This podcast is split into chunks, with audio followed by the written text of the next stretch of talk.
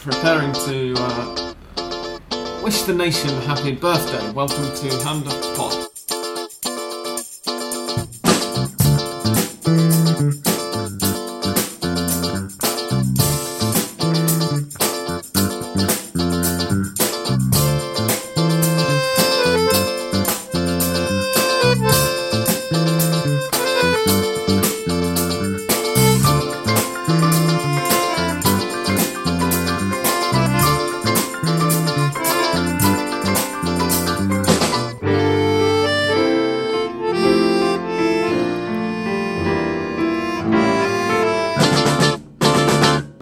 Happy birthday anyway. This uh, podcast is going to be going online on the 25th of May, which, as our Argentine listeners will be aware, is the anniversary of the revolution beginning. It's one of Argentina's Yeah. two birthdays um, 25th of May and the 9th of July.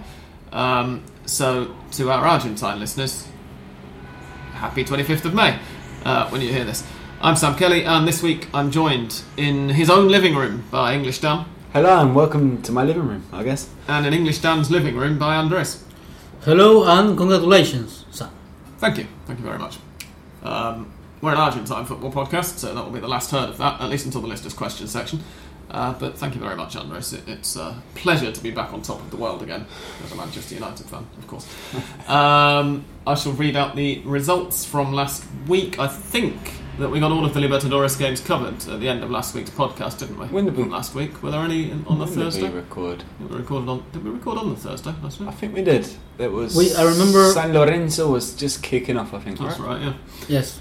And then I read out the scores after that. So Oh, the scores from the Argentine First Division last week, at any rate, were Atletico Tucumán 3, Banfield nil, Belgrano 1, Patronato 1, Lanús 2, Atletico de Rafaela nil, cutting that run of wins for Atletico de Rafaela short at last.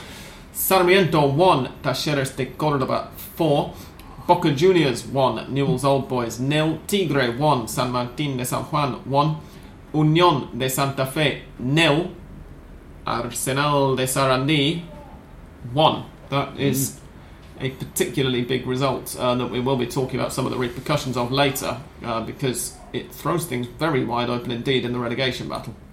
Independiente 2, Huracan 1, Godoy Cruz 3, Vélez Sarsfield nil, San Lorenzo nil, Aldosivi 1, Temperley 3, Colon nil. Probably the most surprising, I don't know if result, but scoreline of the weekend for me, I'm shocked. uh, given how strong Colon have been in defence. And as Gustavo pointed out, Lucas Mancinelli's first Primera goal, the ex-Atlanta Is it?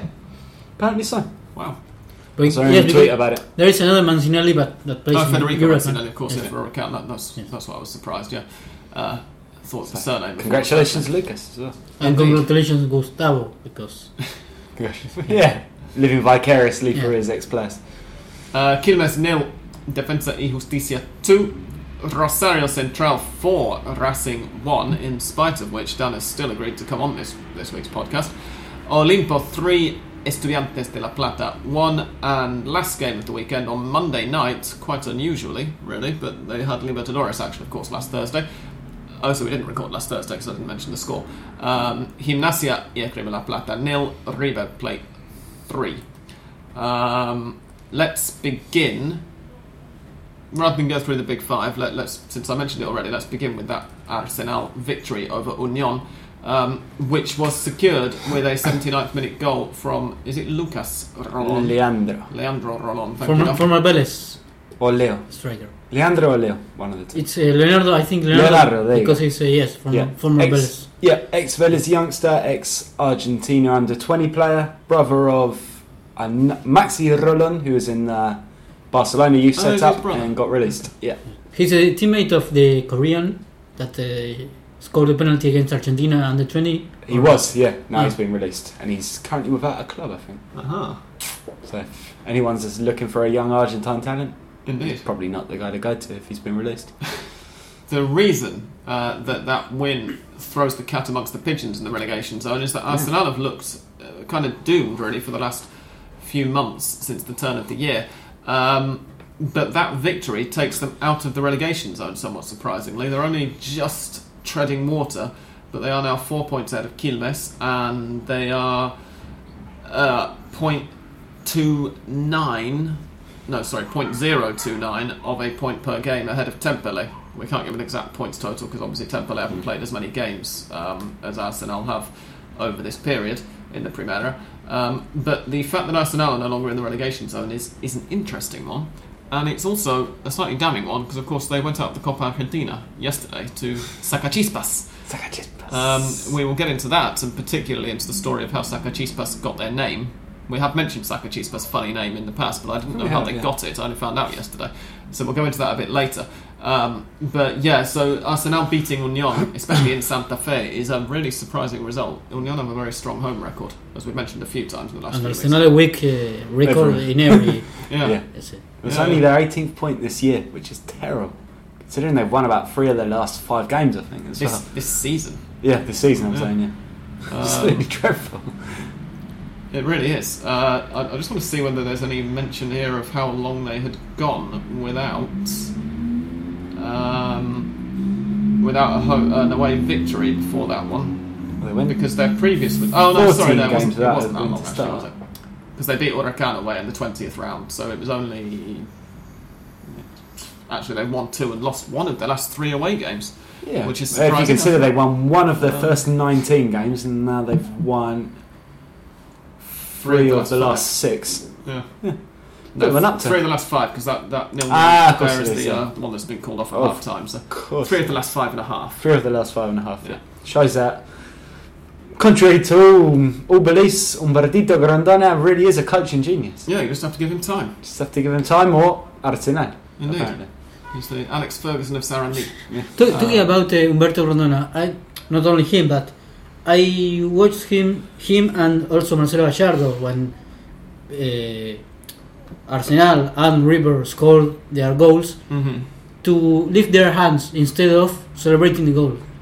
I think that that's why that's because they have they might have talked or they might have uh, made the decision of not celebrating the goals when they are away because of the supporters that can throw throw things or or, that or that can insult them or Hmm. I think that has to do with not uh, trying not to to bother the, the, the home supporters or something like that because Yeah. it was strange. Both of them, uh, Humberto Grondona and Marcelo Gallardo, doing this like lifting their hands Mm. as a signal of the well, feeling good because of Yeah. their team uh, scoring a goal but not celebrating it with a shout or Yeah, it's definitely surprising from Grondona because he's never been afraid to provoke before. No, he's found that, you know, he's had a road to Damascus moment somewhere along the line indeed. and he stopped being a complete dick. If which that is the thinking behind it, then you know Yeah. more of that, please. Uh, but I doubt that it's going to catch on, personally. And I I find it strange because, well, if you can't celebrate a goal, that's just well, we are fact.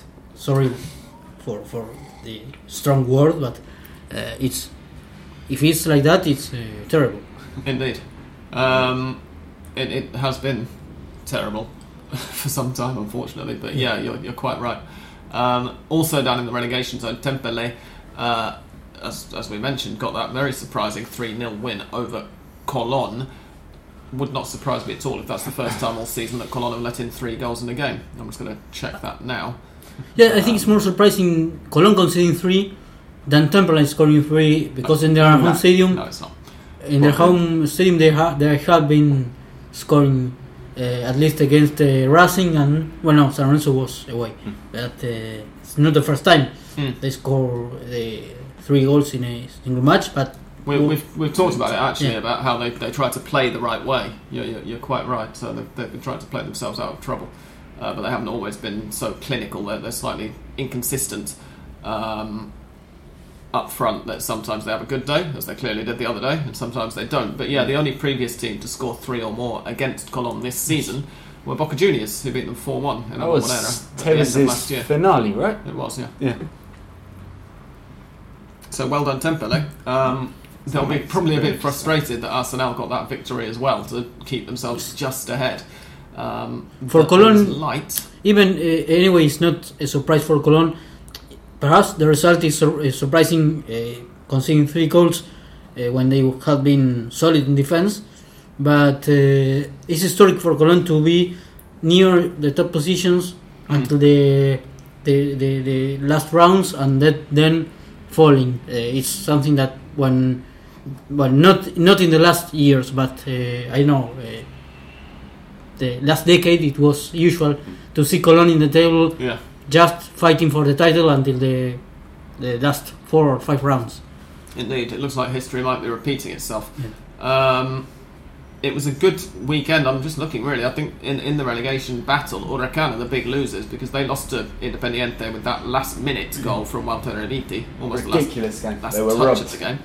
Um, Dan might say that, but I thought Independiente were quite comfortably the better side, albeit Huracan obviously took the lead halfway through the first half and then tried to play on the counter for the rest of the game. So That Independiente had a lot of possession, Yeah. struggled to find their way through, but eventually did. Penalty, 95th minute winner. It's- yeah, It's yeah. true that the recommendation, the recommendation that the uh, the FIFA or the I don't know who who was the the one who rec- recommended referees not to analyze whether their the hands are uh, deliberate instead in terms of the intention they have to, to Yeah, there's been a new Handball. Director um, direction or something from either AFA or FIFA, yeah, in the last few weeks. Seems a bit strange doing it halfway through a season, or part way through a season, but that if, if they uh, occupy a space that they shouldn't occupy and and, and, and handball that's a penalty independently of the eh, they want it or not. Mm. to, well the player will say that they, they didn't want to, to handball. Yeah, but uh, in that match there were just one, for one team and for the other two uh, plays that could be very very slight in terms of the difference of, and well there, one, one, one was awarded and the other wasn't mm, indeed. Uh, Ezequiel Barco, the young child that we've spoken of before in recent weeks, uh, got that penalty equaliser for Independiente in the 80th minute, and then, as we mentioned, Walter Erviti nodded in a winner with virtually the last touch of the game um, in the 95th minute. Um, brilliant own goal from Gigliotti, it must be said. There was, yeah, Emmanuel Gigliotti um, class. to, to get himself on the score sheet again as well. Because Yeah. it took something like a year and a half to get his first Independiente goal, and then he scored a couple in recent weeks, and now he's uh, admittedly at the wrong end, but, But you know, again. Yeah. in the action um, for. Huracan this time. This That's fine. Emmanuel. Uh, but that defeat for Huracan means that um, a few other teams have been able to catch up with them because Olimpo came out with, you know, I mentioned Temperley smashing Colón as a surprising result. Olimpo beating Estudiantes 3 1, even if it was at home, uh, is equally surprising. I didn't catch any of it, but um, wow. Hmm. How did that happen? I didn't Uh, watch and- it. I didn't watch it, so I have no idea. and coming back from being 1 0 uh, down in the score. Yeah, fairly early Estudiantes goal as well from Juan Otero. Um, and Olimpo came back with two goals It was, uh, the first it's a half, and even weakened later on in the second. Estudiantes team, right? It was a slightly Mixed, weakened one because yeah. they were in Libertadores Yes. uh, action and they're trying, or have they now failed to?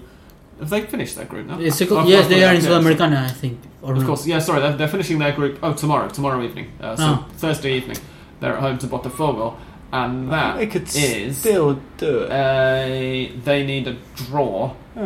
um, to qualify for the Sudamericana. Uh, they're already out Ah, of they're the already Libertadores, but um, they can secure third place with a draw if Botafogo thrash them. Um, oh, actually, no. If Botafogo win at all. Oh, sorry. Hang on. No, I'm getting this mixed up. Atletico Nacional are the team at bottom. Um, so if Estudiantes lose to Botafogo and Atletico Nacional can beat Barcelona de Ecuador, um, Atletico Nacional will leapfrog Estudiantes on goal difference into third. So Estudiantes need a draw against Botafogo uh, to secure Copa Sudamericana um, place, and for that reason, I suspect uh, they were playing a weakened side, but still an impressive win for Olimpo. And also in the relegation zone, Aldosivi, who I mentioned in my predictions last week. I said I think San Lorenzo will. Um, I think I said they beat them. I can't remember exactly. It's written Yes. down on the blog anyway. Uh, yeah, you have to be very brave to said predict even- Aldosivi I said even though Aldosivi are the kind of team uh, who could cause San Lorenzo some, some trouble from time to time, and they, they beat them 1 0. Mm. I should have really put my predictions where my mouth was, but there we go. Alan Allegre scoring the only goal of that game, which I didn't pay much attention to. So I can't really joyful Alan. For what I could watch, it was a very, very poor game for both sides. Mm. But because well, LC was uh, had seven defeats, consecutive defeats before that match, Yeah, and they of course they threw the ball uh, up as they as they could, the way they could. They weren't very uh, I mean, uh, they didn't have any any fluid, uh, fluent play. Like for example, Temperley were in similar position in the regulation relegation zone, but they they play differently, Mm. and and LCB couldn't do that, and uh, they uh, they took advantage of a steady defense from San Lorenzo in a in a, uh corner kick, I think, and Navarro couldn't uh, get the ball uh, and left it there in the box, and Alegre was the one who ca- caught the ball and, and scored. Yeah, Uh, and it means that uh, Aldosivi have successfully Yeah. passed the first of these this uh, pretty awful run in that they've got in the relegation um, battle because their next four games, you'll remember from last week, um, are all against big big five clubs as well. But they were So doing pretty like solidly up and until that. Independiente Racing Boca River in order before what could be. Um, a battle for the, to avoid the final relegation place, depending on how well they both do against Olimpo on the last day. Yeah, I was going to say they were doing pretty solidly until that run of death. Yeah, they had a seven match unbeaten run, um, sort of at the end of last year and then in the first couple Yeah. of games of this year before they started just losing left, right, and centre. Yeah, I guess losing seven games in a row is never going to help you particularly, is it? No. Funny it's, that. it's that old football adage. I don't know that Try much about football, but games in a row. you know, try not to lose seven games in a row Yeah. would seem important. Indeed. Um, and the other, uh, Huracan, we've mentioned that Sili and Patronato got a draw, didn't they, away to Belgrano uh, in a pretty awful match, all told. As you might expect from um, Belgrano versus Patronato, on the way Yeah, I can't imagine many people watch that. So Indeed. Sarmiento, can we start lighting the, the relegation candles? down. I mean, uh, you're. Of, they've only got just under a point a game, but they've also got so many other clubs that they need to leapfrog. Mm-hmm. And when even Atletico de Rafael have started to pick up the odd win here and there, I can't see Sarmiento getting more points than, than Uh, yes, after four of those other clubs. Not even with Bri- Brian Fernandez's firepower. I didn't even know he'd left, and he's just turned up in Sarmiento's first team and scored. That was weird. Not even him. For Not me. even him. I think they're doomed. and and this fall it's uh, just bef- after uh, getting that uh, uh, very celebrated of course uh, it's obvious that they will celebrate the, the, the draw against river in the monumental Mm. and after that they again were uh, just uh, awful Yeah, they They have. con- i think they conceded more eight goals in two matches and then i don't remember whether they conceded another Since the 1 1 draw with River, which was in the 21st round of matches, they have lost 4 0 to Colon, 2 0 to Banfield, drew 2 2 with Patronato, and then just this weekend got thrashed 4 1 by Talleres, which means that in their last uh, four matches they have conceded a 12 goals um, and scored 3, which isn't a great return. Again. Uh, yeah. Just like losing seven matches in a row. If you lo- let him 12 goals and only score four, you're going to be in trouble. See, these teams need to think about bringing you in now. I think so. That's the technical I think, you know, these these snippets of information could really Something serve in the relegation you- race. You elucidate the things that other people are afraid to think. Well, we joke, but this is probably the kind of stuff that goes into our Caruso Lombardi team talk. It's like, chicos, if you lose seven games in a row, you're going to go down. Don't lose seven games in a row. And it works.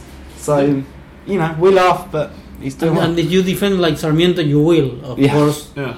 but because but the what caught my attention was the easy the easy way in which Talleres broke the, the, their defense. Uh, they they could uh, do what they wanted and all the time, and you are fighting not to be rele- Yeah, they got absolutely caned. Yeah, Talleres themselves um, had, uh, that was right, yeah, they, they've had a pretty bad run. They lost two and then drew against Belgrano the previous week, but they're, you know, back to firing all cylinders. And I sort of think that to an extent, maybe they've just relaxed a bit because they're way clear of relegation. And Yeah, they they're haven't come up this got season. that much to play for. If they get Um, into Sudamericana, it's a bonus, I guess. Exactly. Uh, and they've also had a couple of things going on behind the scenes because the, the guys who own them are thinking about offloading Mm. part of their interest in the club or something like that, I think it is. Um, Pachuca, right? Pachuca, the same Mexicans. company that own Pachuca. Yeah. I don't think it's not Pachuca called themselves who Pachuca? own. Mm, a holding company. Yeah, exactly. Yeah, Um, something weird. anyway, up to the title race and to well, we might as well just use our general Big Five rundown now. Boca Juniors, first of all, the league leaders got a one 0 win over Newell's Old Boys thanks to a what I'm assured was a golazo from Dario Benedetto, but I've still not seen it It was, it was. because I missed the I first. was just trying to get the that. mental Good image back in my head. It was good. Good moment to, to just put the ball at the uh, perfect for his right foot to Mm. to shoot it and, and, and beat Poholsic. Uh, as I said, I missed the first half hour, and Benedetto scored 27 minutes in, so I only just missed it. Um, but from what I did see, Newell's, um, I, I don't know whether to say kind of hard done by. Um, it was Mm, it was actually not too dissimilar to the to the Europa League final a bit earlier, Right. with Newell's playing the Ajax role, where they had loads of possession and just couldn't really work out what to do with it. I, I can't remember any clear cut chances. No, well, Not the- very many attempts. The And- and chances so were Boca were Boca's. able to just sort of Yeah. go, well, you know, we've got the goal, we don't have to do much else. Just keep them at arm's length and get the result that you know that, that they needed. They could have scored a couple more, Boca, to be Mm, fair. They could, Uh, yeah. Aguan had a had one where he did some amazing control coming through, and then a terrible finish, and then there was another. Well, I can't remember who was responsible. There was a couple. But Yeah. th- there was one in the first half result, from News fair uh, result. from Maxi Rodriguez chipping the ball, but not being, of course, accurate enough to Yeah. to finish in a, in a goal. But yeah, not very much from News, which is perhaps uh, hard to, to, to understand because uh, if you think of the teams that uh, were not so shy and they attacked Boca and made the disasters they made Mm. to the defense and well Insaurralde now is uh, injured and couldn't uh, be there anymore I think it, I don't remember the minute in which or the moment in the match in which he got injured It looked a lot more solid though with with Tobio in the middle than Well, the other with thing is that- Serralde.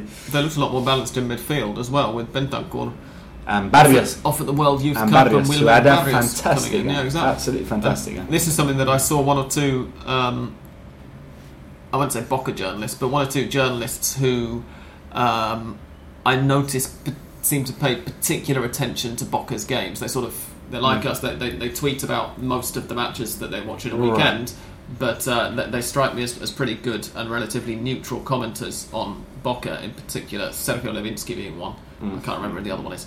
Um, and they made the point before this match, uh, shortly after the Super Classico, one of them was saying, um, next week, you know, Bentancur is going to be out the team because he's off to the World Youth Cup with Uruguay, and it would not surprise me at all if the midfield begins to look much more balanced, and it's going to be a complete accident because Barros Yeah. Is going to be obliged to put Barrios in the team because Bentancur is not going to be there, and afterwards everybody's going to be going, oh well. Eventually, Barros managed to find some balance in the midfield, and actually, no, he hasn't done. Don't be fooled. They'll look much better next week, but it won't be because of Barros. Uh, and sure enough, he's right. I mean, the midfields, you know, Boca weren't brilliant for, for the team who were top of the league and, and the you know league's top goal scorers and everything. It was a fairly mundane performance, um, but they just looked so much more professional in midfield. Yeah, yeah, yeah. They were. They never looked like losing really. Were even drawing. They got the goal and just close out the game from there. So they're probably hoping, or at least a lot of Boca fans are probably hoping that Uruguay go a long way in uh, the World Youth Cup. I don't know how they've done so far. They'll go further than Argentina at on, least. But I think we know, I think that that. it has to do. I think. I think that it it has to do clearly what what with what Guillermo wants for the midfield because you have uh, Bentancur who you may like it like him or not, but he looks like a fine player with Yeah, he clearly wants more possession. He wants to keep Yes. the ball in the middle, and it's- hasn't the other way. It's more like a Serna style Mm. player Yeah. uh, that uh, goes for the for the rival and tries to block the, the, the, their their pay, pay passes and, and, and more like a dirty game in term in, of course not in a, in the real sense of the of the word No, dirty would be Pablo Perez. yes right you're right indeed. Um, So then there were two, two title challenges. I you think reckon? we can say. now. Let's see. Yeah, definitely. Um, we've got, of course, San Lorenzo lost, as we mentioned. Nah, to, San Lorenzo are out of uh, to Aldosivi. San Lorenzo began the weekend in second, which is why I mentioned that. Um, and Newell's obviously lost to Boca, uh, which, as Dan says, really does narrow the title race down because it means, combined with River Plate's 3 0 win on Monday night over Gimnasia, which was almost at walking pace. I mean, Gimnasia are on a, a poor run. I think that was their fifth defeat in a row, was it? Or their, or their third or fourth yes I defeat in a think row? five. Many, many defeats. Many defeats. Where are Gimnasia? There they are. Let me just give me a second. uh, Yeah, they've been awful. it was, yeah, their fifth Very defeat in a row and their fourth game without scoring any goals. So it was sort of one of the. the most, particularly against a Riverside, who I think have dropped points in three To be matches. fair though, them games they've lost were pretty Um, fucking hard. Oh, absolutely. yes. Central, It's a San tricky, Lorenzo, Racing, Estudiante, tricky fixtures. and now they got Colon away, just to make it easier. Um, but you know they're not on a good run. Oh, they could be on in, in After- Aldo, Aldosivi territory soon. And then after watching the game against River, of course, River did what they had to do, or they did what they did to, to, to win and to, to and to play the very very very well. But I understand now uh, Alfaro saying that even if he won had won the, the Clásico against uh, Estudiantes, he would have left. He said that that uh, his decision he, his decision was to leave, even if they had won. I don't know if they had won seven 0 like Estudiantes did with Gimnasia, perhaps the, his decision would have been other and the, the other one. Yeah. But uh, he did. He said that I think that because of the players, uh, perhaps now are not uh, uh, perhaps do. We, we, we all the time say or, or Argentine football, the players say that to give everything for the team, and perhaps the players at that point for him for Alfaro weren't Hmm. doing that, weren't giving everything they had.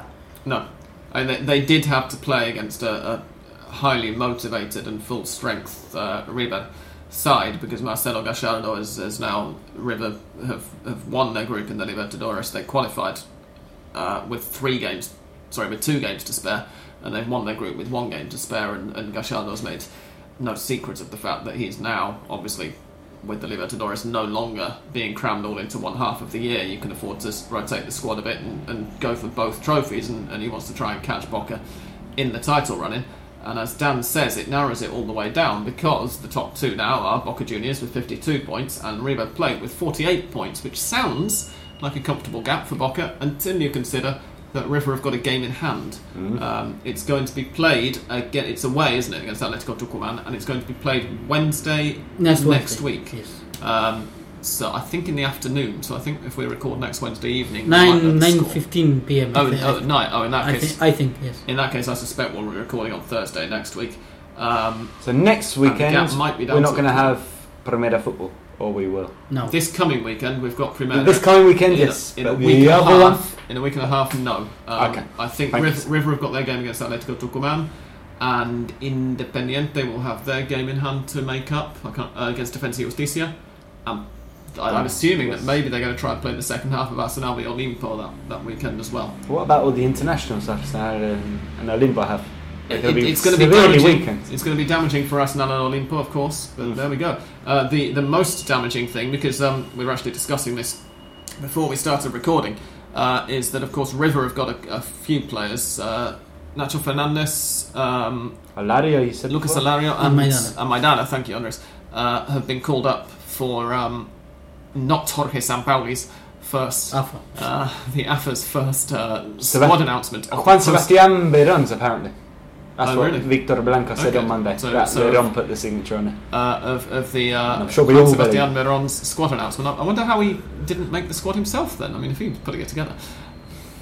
Not that we're being conspiratorial. I wouldn't like to speculate. For- for I know that Blanco said that in his role as national team director or whatever he is, Veron was the man who put the squad together. Of course, not Sampaoli, who is not an employee of the No. Argentine Football Association, and thinking that he would arm a squad, Indeed. put together a squad without having a contract is just ridiculous. Well, with but this that- professional effort we have. At least finally, Sampaoli said for the uh, supporters to whistle at him Mm. that I am I, I- I must serve my country. My country needs me. Argentina needs me, and I I will be the, the coach. Yeah, I'm just not sure why he said it before the game. Why not say it after the game? You know, so everyone doesn't boo you But in after your the last first- game after a really good After season. the last game Did they, they played. Yeah, when Okay. his name came over the tannoy, the, he got whistled. But then, then after It's a bit harsh because he's been But- really good. but then he Uh, he the traveled on subway and And he got mobbed, yeah. he talked with the supporters in a apparently in a good way, not any insults or, or, or rare Which is good. thing. But we still don't know when he's going to put pen to paper, right? Uh, we uh, he's going to be in Buenos Aires on I think tomorrow. I think he arrives in Buenos Aires tomorrow, and he's expected to sign over the weekend. Um, Right. So I mean, we'll see. But uh, anyway, so we were saying that um, what seems quite likely is that Alario, Maidana, and uh, Fernandez uh, will be allowed to play against Atletico Tucumán, and then will travel to catch up with the rest of the squad in time for the Singapore friendly, then, but not for the Brazil friendly in Melbourne, right?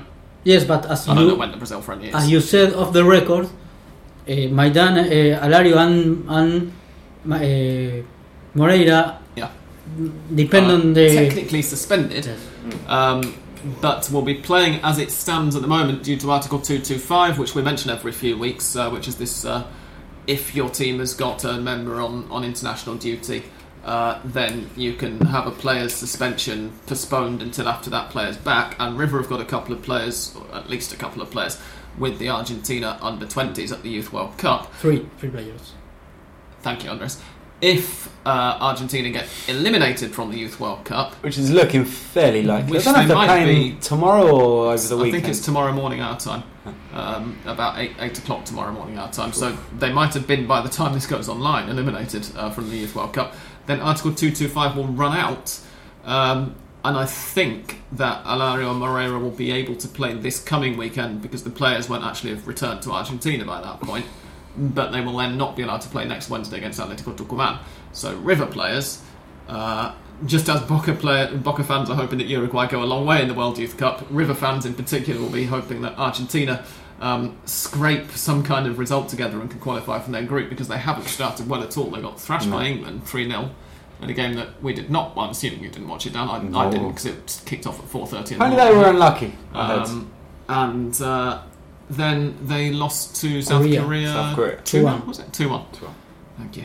Um, so, yeah, it, it, it's it's going to be interesting, and they're all sorts That of. will be a real problem for Gallardo because um, if Alario isn't uh, available, uh, it's the only pick- option Let's pick Mora instead. I mean, how will he come? Mora is injured as well as Larrondo. Oh, yeah, right, he is, isn't he? Sorry, Larrondo again injured, had an overuse again.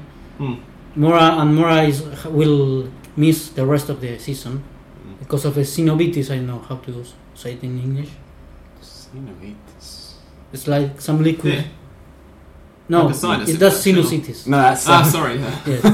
of course. So- Yeah. So yeah, build up a liquid on his on his Yes. knee or cartilage or something, hasn't? Yeah. Um, so yeah, it, it's yeah, and, you're and quite Alonso right. too is in- injured. So there are three strikers that aren't available, and if Alario isn't because of this suspension, it will be uh, Drusian and Auzqui the only options. Yeah, or possibly Driussi and, and Andrade, maybe. Yeah. But you would think Driussi leading the line with with somebody It else. will be really, really complicated I mean, they, It's still a strike force that uh, a lot of other managers in the division would love to put out. Of obviously, course. if it comes down to that, and, it, and if River are, think, are saying right, we, if we can win this, we're only a point behind Boca. Um, it could be a slightly more interesting match than otherwise. Uh, have we not mentioned any of the? Oh, we mentioned Independiente. Oh, the only one of the big five that we have left to mention. Sorry, Dan. Uh, are Racing. Oh, I almost got away with that. Um, what happened? I'm gonna put it this way: um, if when Rosario Central fans started pelting the field with baby dolls decked in a Newell's shirt, I don't know if you saw that.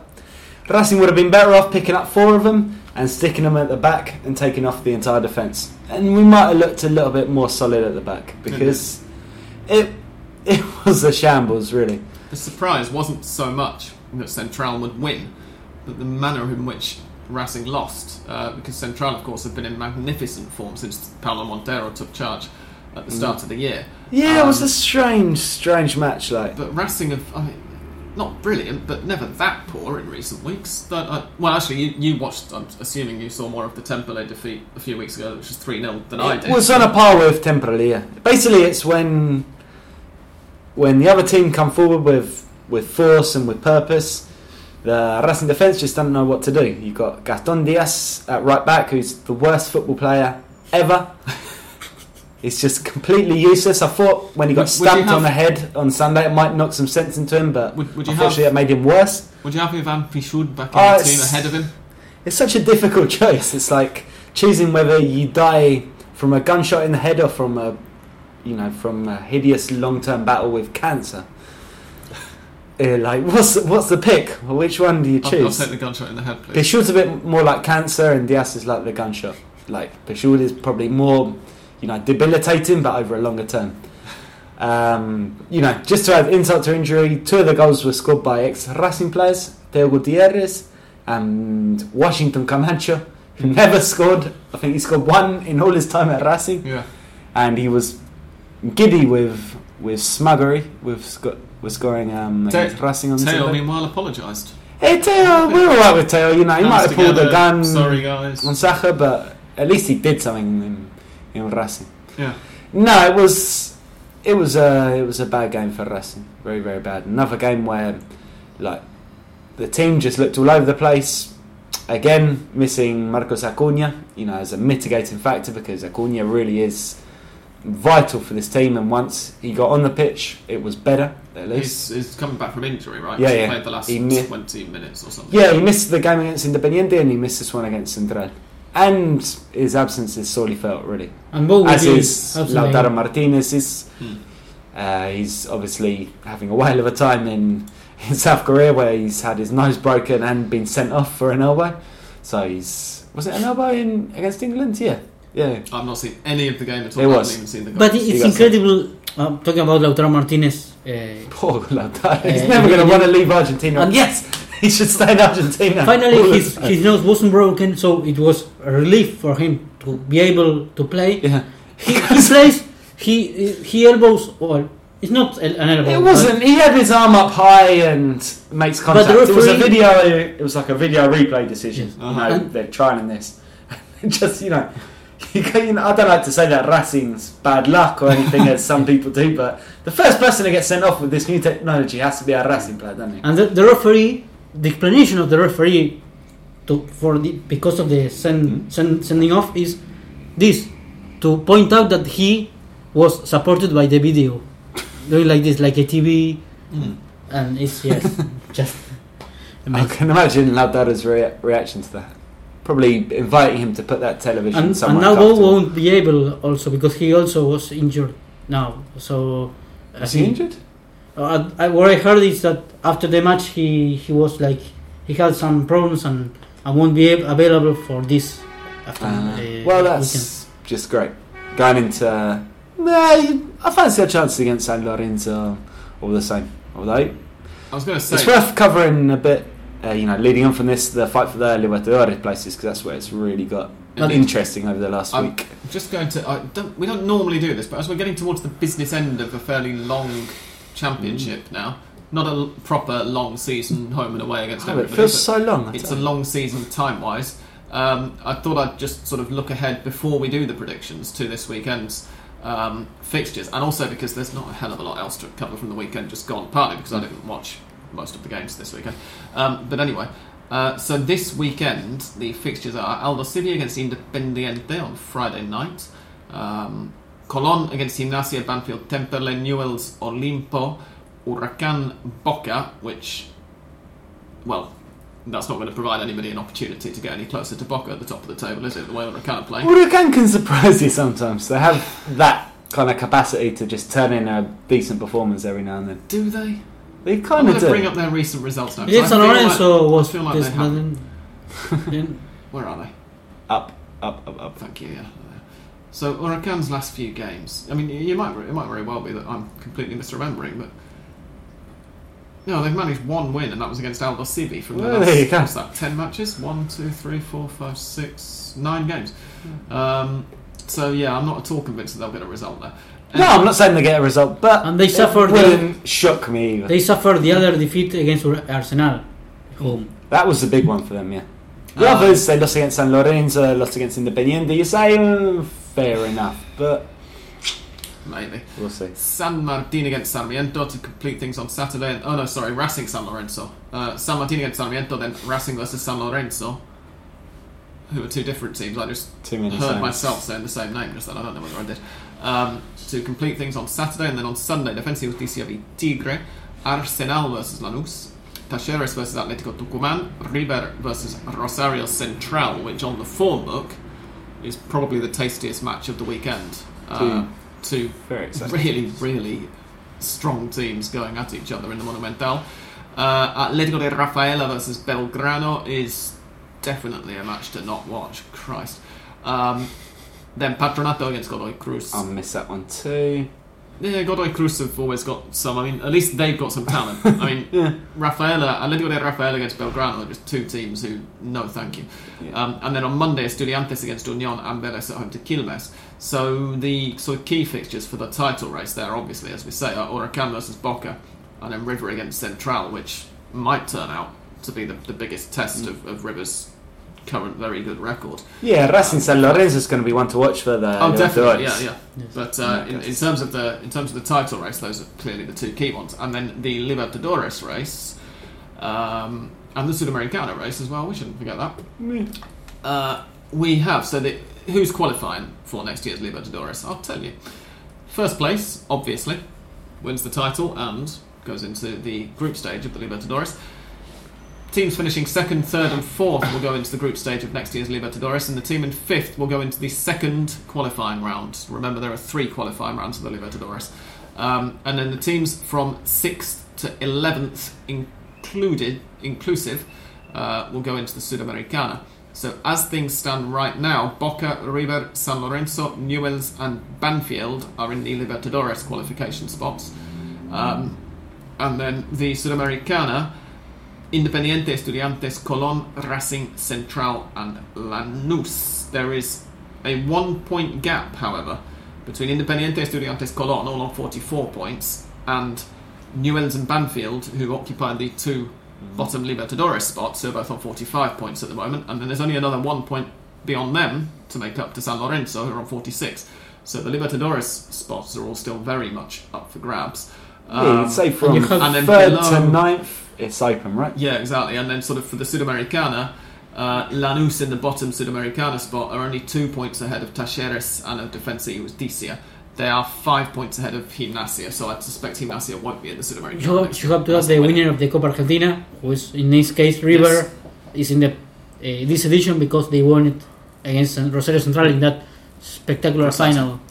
And also, of course, the winners of the Sudamericana, if they turn out to be Argentine, also go into next year's Yes. Libertadores um, rather than into the Sudamericana. Um, so yeah, it, it's it's a pretty tight battle. And beyond saying, well, I think Boca and River are probably both going to be qualifying for the Libertadores, I'm finding it difficult to pick any other of those three teams with any kind of real feeling of certainty uh, to even get into the Libertadores. It wouldn't surprise me at all if Estudiantes um, snuck in there or Independiente purely on the basis that after River and Boca, those are the teams who've, who've lost the fewest number of games. You know, they've been fairly consistent. In fact, Independiente have lost four, which is the same number of matches as River have. Um, you know, they've, they, they've been both been very consistent, but Banfield are in, in fine form recently as well, so maybe they can cling on to fifth place. It's a poser, definitely. Who knows? Dan, what have you got to say? You were the one who suggested that we do this rundown, so go on, say something. Just the fact that it's insanely close. I mean, you come to the last five games of the season, and you say mathematically at least, what down from fifth to, you know, mathematically, yeah, yeah even Olimpo could get Olimpo could get in the, Indeed. with that game in and- hand. You know, down in 18th. And Huracan, mathematically, can still qualify for the Copa Sudamericana. Huracan are currently 25th. there um, you go. So we'll see what happens. I I feel fairly confident in stating that Huracan aren't going to be in next year's Sudamericana. No, I think that's safe. But above, away from that, anything can happen. Absolutely. Um, That's the one to watch. what else do we have to mention? Oh, the Copa Argentina. That was the other uh, tab that I wanted to go open. So in the first half, we'll, we'll just do a very quick Copa Argentina roundup. Not least because um, Arsenal de Sarandía out of the Copa Argentina, having lost, as we mentioned a little earlier, to Sacachispas, who got their name, which we mentioned before on Hand Pod, um, a very silly name meaning spark plugs. Uh, well, I only found out how they got it yesterday. Uh, does somebody want to say something who knows a bit more about what this film is exactly than I do? I did know about it, and then I forgot about it. And rest I, me, me too. It's They, they got their name from some film in the 19 some children's film in the 80s to do with a, a fictional uh, team and Sacachispas themselves so it must have been the 70s because Sacachispas themselves were set up in about 1975 and yeah apparently one of the founders of this club who when he set the club up uh, got in touch with Carlos Peucelle the River Plate legend who was at the time overseeing River's youth divisions I think and basically said hey if you get any um, you know, cast-offs any kids who aren't good enough for you, you send them our way and we'll give them a chance to play Um, and so as a result, they. Um, sorry, I'm just trying to find the Copa Argentina side. As a result, they took to the pitch against Arsenal this Sarandí, all wearing superhero masks. Um, before then dumping Arsenal de Sarandí out of the. Copa Argentina on penalties. a lot of the Primera sides, in fact, have been not taking the Copa Argentina very seriously. I think. I think the funniest game about Sa- the funniest thing about Sakachipa game is that they have more fans in the stand than Arsenal. Yeah, They're in the fourth in the fourth uh, the fourth tier, yeah, they're top of the Primera C. Primera C, and really going well to be to be honest. And it's it's testament to some really good work they've been doing down in in Villa Soldati. I don't know, you guys knew that they got bought out a few years ago by Mhm. the guys who also own Mercado Central Uh-huh. the you know as the name suggests the big you know central wholesale market for for Buenos Aires and the Mm. greater Buenos Aires region and Run by a bunch of crooks. I prefer not to comment on that and since then they've put a lot of money in um, into the club their their little stadium which is just off the the side of the Campora um, the Campora motorway down in the south. Has got a lot nicer they put a new stand in.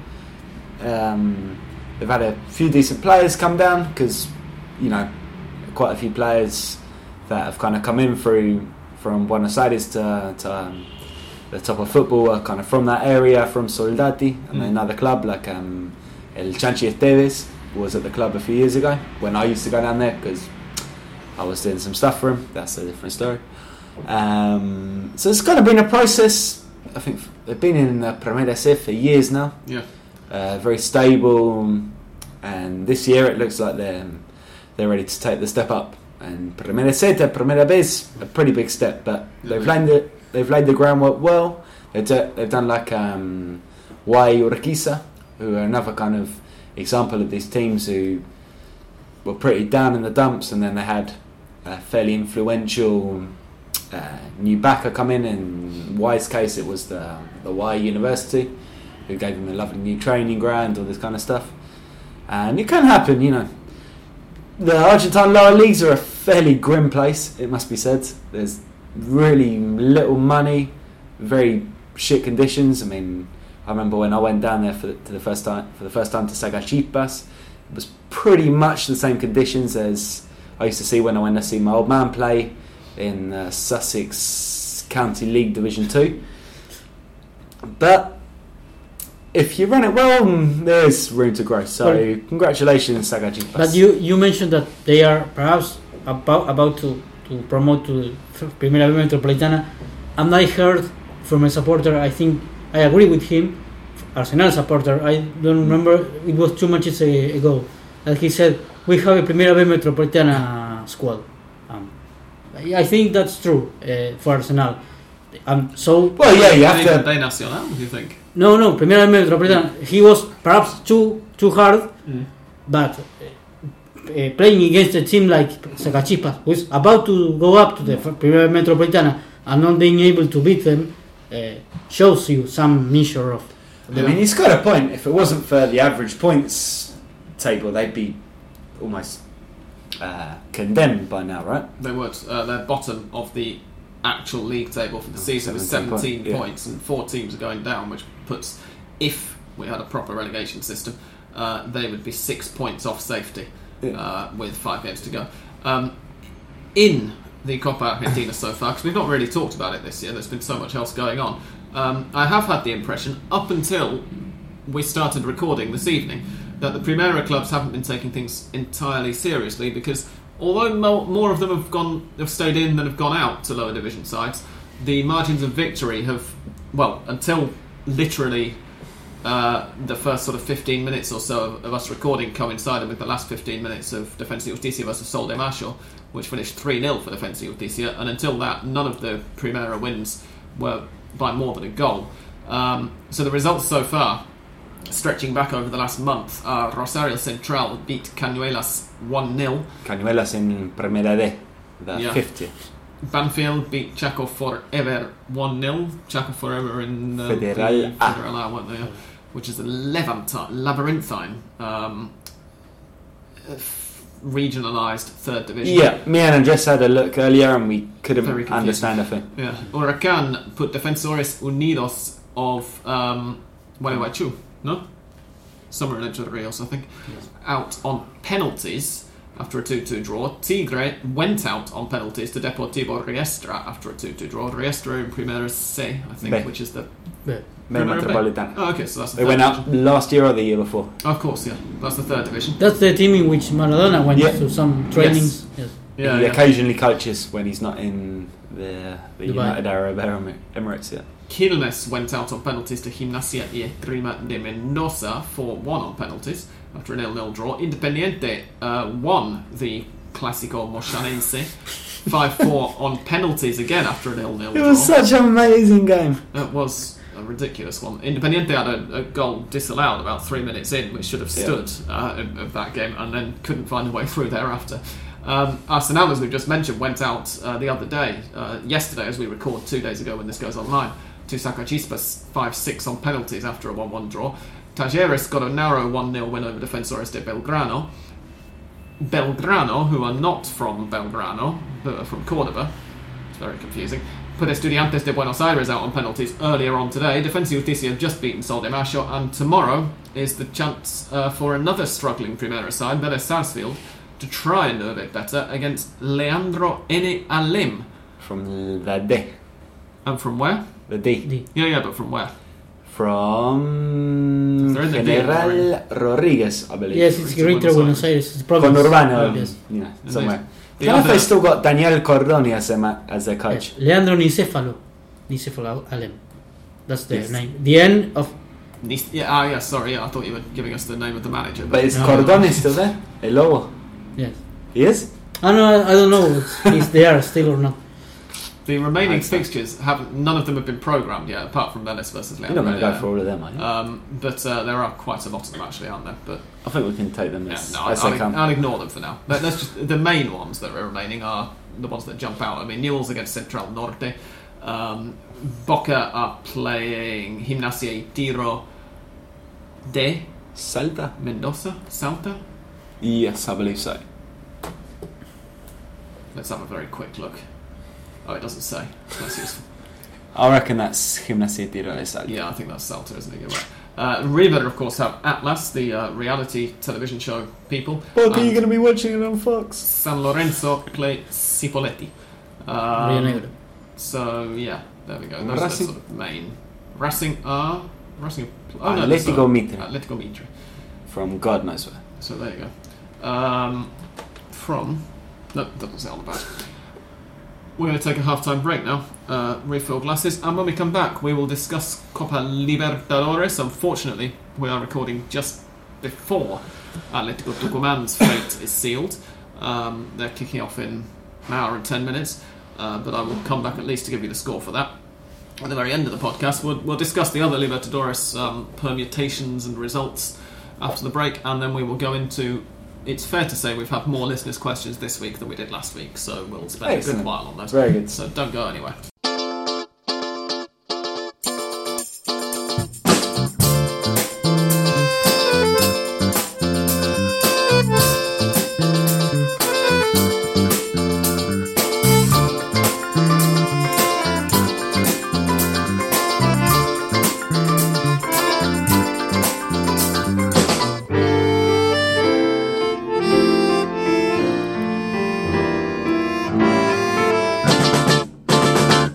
In the Copa Libertadores de America, I have a feeling that we actually recorded Wednesday last week and that we didn't include Thursday's results. In any case, I've just had a look through last week's results. I can't really remember what we have talked about and what we haven't, so let's just go through everything. Um, Estudiantes, we'll, we'll deal with the Argentine teams first, and then I'll just give a quick overview of all the other groups, because obviously a lot of them are finishing this week. Um, Estudiantes are out of the Copa Libertadores, as I mentioned earlier. They will probably qualify um, for the Copa Sudamericana because they're currently third in Group One. Um, both Botafogo and Barcelona de Guayaquil have 10 points. The final weekend, uh, Estudiantes have got six. Atletico Nacional, the defending Libertadores champions, of course, um, their defence didn't last long. They've only got three points. And the final fixtures, which are going to be played on Thursday evening, are Atlético Nacional versus Barcelona and Estudiantes versus Botafogo. So if Estudiantes can get a draw at home to Botafogo, who presumably aren't going to be trying as hard as if they still, of course, they can still win the group or not, depending on the result. Um, Estudiantes will be in the Sudamericana. If they lose and Atlético Nacional win, Atlético Nacional will take that spot. That one's fairly simple. Um, in Group 3, as I mentioned already, River Plate have won it with a game to spare. Uh, they face uh, Independiente Medellin in the Monumental, also on Thursday evening.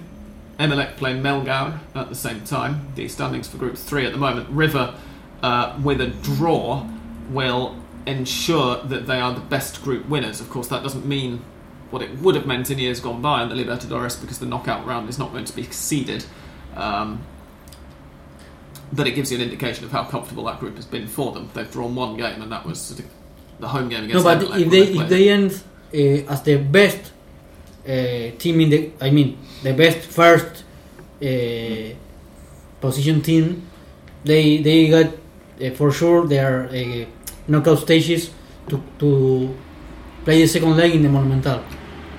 But Still, yes, even though they're not seeding the way they did. being the first of the, I mean, if he if they get But they'll play a second place team, right? At Pardon? least. They'll play a second place team at least in the last 16, right? Yeah, yeah, yeah, Yeah. All of the group winners. No, so winning the against group is important. Of course, yeah, but they, I mean, they've won the group. I'm talking Yeah. about finishing. Ah, best you're talking about, yeah. because uh, they they take into consideration the to to decide whether they they are Oh, they'll, home. be, they'll be taking the seeding in inverted Yes. commas into consideration to decide who gets to play at home for the second leg. Yes, Okay, I didn't realise that. and if they are the first of all of the first uh, lead of the leaders of the of the groups, they of course will be the better position. Yeah. Uh, the only other teams looking down all the groups who can finish level on points with River uh, on 13 points are Atletico Mineiro and Lanús, both of whom have already finished their groups and have got 13 points. Um, both actually have an, a superior goal difference to River. Uh, in Lanús's case, partly because they, of course, got um, that. Well, we'll talk about it in a second. Uh, Lanús have a, an asterisk, perhaps, against some of those goals because they haven't actually scored all of them.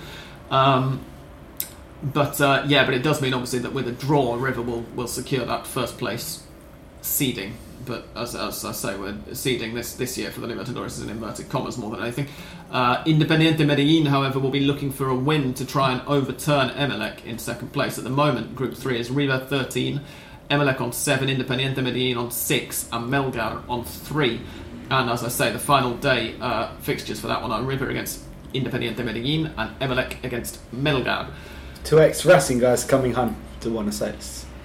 Luis Zubeldía, the coach, and Valentin Viola, Oh yeah, who is in Medellin. quite right. apparently loving life in Medellin. I heard from Hmm. a friend of his dad. Really? Yep, he's having a great time there. Which he should do because it's a very, very nice city. Glad to hear it. Um, San Lorenzo last week had a dramatic finish. I think this one was just after we finished recording, and that I just mentioned the score last week after the theme music. Um, they were at various points during their match in third place, in second place, and then back down to third place and heading out, and they ended up winning the group. Um, and sending Flamengo, who during the group stages, lots of people going, "Oh, Flamengo are the best team in this competition. They're, they're potential winners." Or the final of the Libertadores, if it goes to form, is going to be River against Flamengo. Well, Flamengo are out after the first round um, because San Lorenzo ended up finishing on 10 points thanks to a 2 1 win over Flamengo with a very, very late goal. Um, and Atletico Paranaense, thanks to a 3 2 win away to Universidad Católica, joined them, also on 10 points. Behind only on goal difference, San Lorenzo's goal difference is 0. Atletico Paranaense is minus 1, that's why they finished second. Flamengo, with a goal difference of plus 4, finish in third place uh, with only 9 points.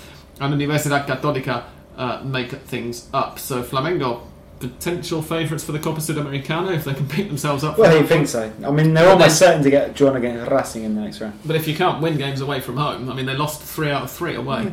Uh, so I, I wouldn't have put them as a candidates, but I was like, well, they have, for example, Paolo Guerrero, Mm. He's a tremendous Peruvian striker, and well, that's because I thought that they should advance to a round of 16. Absolutely. But finally, nothing. And from an Argentine point of view as well, Federico Mancuello, who started the year off in absolutely fantastic form, in, certainly in the Libertadores and, and from what I heard as well in the state championships, um, and who in the last sort of three weeks hasn't been picked at all and, and has fallen out.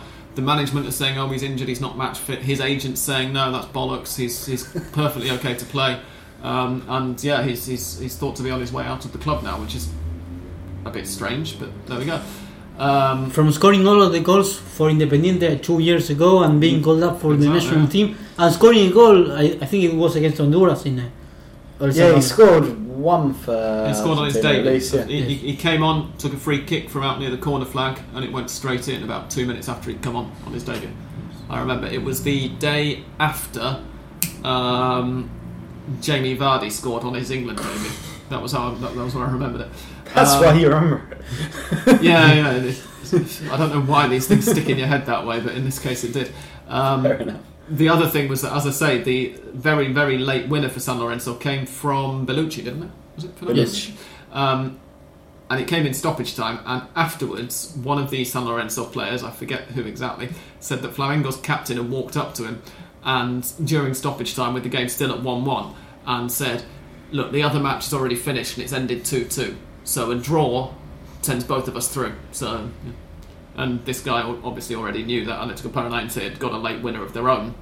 Uh, just that other match, Universidad Católica against Paranaense, went from uh, 2 1 to Paranaense to 2 2 and then to 3 2 in like the last five minutes as well. It was it was an absolutely mental finish watching it all on television. Uh, in Group 5, unfortunately, we're missing out on the culmination of Group 5 um, because it was more convenient for everybody to record right now than, than tomorrow. Um, but Atletico Tucumán are playing for qualification. The, the fixtures in, in Group 5 on Thursday are, oh sorry, later tonight, um, are Peñarol against Jorge Wilstermann and Palmeiras against Atletico Tucumán, who of course are in their first ever continental competition at the moment. Uh, the standings are Palmeiras uh, on 10 points, Wilstermann on 9, Atletico Tucumán on 7, and Peñarol on 3, which means that Peñarol are already out, of course, and can't even qualify for the Sudamericana, but it means that everyone else is very much alive, because if Wilstermann and Atletico Tucumán both win, there's no reason that they can't both overturn Palmeiras and leave Palmeiras in the um, in the Sudamericana spot. So Atletico would have to win by two goals. exactly, yeah. To, Yeah. Well, by one. If, if they if they win by one, then the goal difference will be level, No, and but Palmeiras will be ahead on goals scored. You're right, yeah. So they need to win by two, um, finish ahead of Palmeiras on goal difference. Wilstermann, any victory at all, of course, sees them leapfrog Palmeiras. Um, the strongest are into the knockout stage. I'll just say this now. they because are. We, we asked a few weeks ago when was the last time two Bolivian sides reached the knockout stage. and when was it, Sam? Yesterday, I looked it up. It was 2014. No, they, they are third. Bolivar are the strongest. Both did it. Of course, Bolivar got to the semis in Mm. 2014 when San Lorenzo. Ah, of course it is. um, which we'd completely forgotten about. So it turns out it's a bit less impressive than it was. But and uh, before that, we don't have a clue. Indeed. Uh, group six has already finished. It finished last week, and Godoy Cruz are through. Atletico Mineiro win the group with 13 points, as I mentioned. Uh, Godoy Cruz second on 11. Libertad have the Sudamericana spot, and Sport Boys way behind. Boys. They Uh, couldn't make it as Sport the third Boys what? Bolivian team. Indeed, Sport Boys from the avenue that Dan lives on, Indeed. uh, which extends all the way to Peru, apparently. Who'd- who'd have thought? It's a long old avenue, yeah. It is. Luckily, Um, you got a lot of mechanics out there to, to help you anyway. Group 7 is also finished, and it's finished in slightly controversial circumstances. I Is mean, it not- really not controversial? really- It's not really controversial at all. Nah. Lanús win Group 7 with 13 points. Nacional have 8. Chapecoense have 7. And Zulia of Venezuela have 5. The reason that we say it's slightly controversial is that last Thursday, after we recorded, um, Chapecoense beat Lanús 2 1 in Lanús with Luis Otavio scoring the winning goal. Um, and it afterwards transpired that Luis Otavio had been suspended for that match. He'd been handed a three match suspension for a sending off against Nacional. Zulia, I think it was, wasn't it? Or Nacional? Oh, Nacional, Nacional. sorry, you're right. The game before. Um, he'd played the second leg of the Recopa Sudamericana. Sorry, he'd been suspended for that. And Chapecoense had been under the impression it was a one-match suspension. They'd included him in the lineup. Lanús had spotted this before kick-off, gone to the referee and said, "Hey, this guy's suspended. You better let them know so they don't you know, play him and, and get the, get the points stopped." Um, the officials then pointed this out to Chapecoense. Chapecoense said, no, he's only suspended for one match. A CONMEBOL official came down, used his phone to show them the email that had been sent to Chapecoense saying he's suspended for three matches. And uh, this is where sort of versions diverge a little bit. Chapecoense claim that they were told you can take him out of the lineup, but you're not actually allowed to replace him. So you'll only be playing with 10 men if you do take him out of the lineup. Come on. Nah. Other people are saying, you know, that they had the opportunity to replace him, but uh, admittedly a few minutes. Then, then I heard that the coach wasn't uh, going to That's take him and- and because the how many times do you said- see a player injured before? the, the yeah. president the president said that it, it was him who'd made the decision to include him in the lineup, and he said, you know, well, we'll appeal it afterwards if they take the points off. I mean, And that- obviously, everybody in South America is still tremendously sympathetic given what Oh, happened of to but that was just idiocy. I mean, I'm sorry, but that argument is ridiculous Yeah. because how many times does a player get injured in the warm up, warm up, and they have to take him out? It's not a problem at all. Um, no, and apart from anything else, it's like, well, even if you are only going to be playing with 10 men, you've still got a chance of getting a draw or maybe snatching a win if you're playing the whole game with 10 men. What's the point in playing with 11 when you know one of them's suspended and you know that it's going to be handled as a 3 0 walkover? Yeah.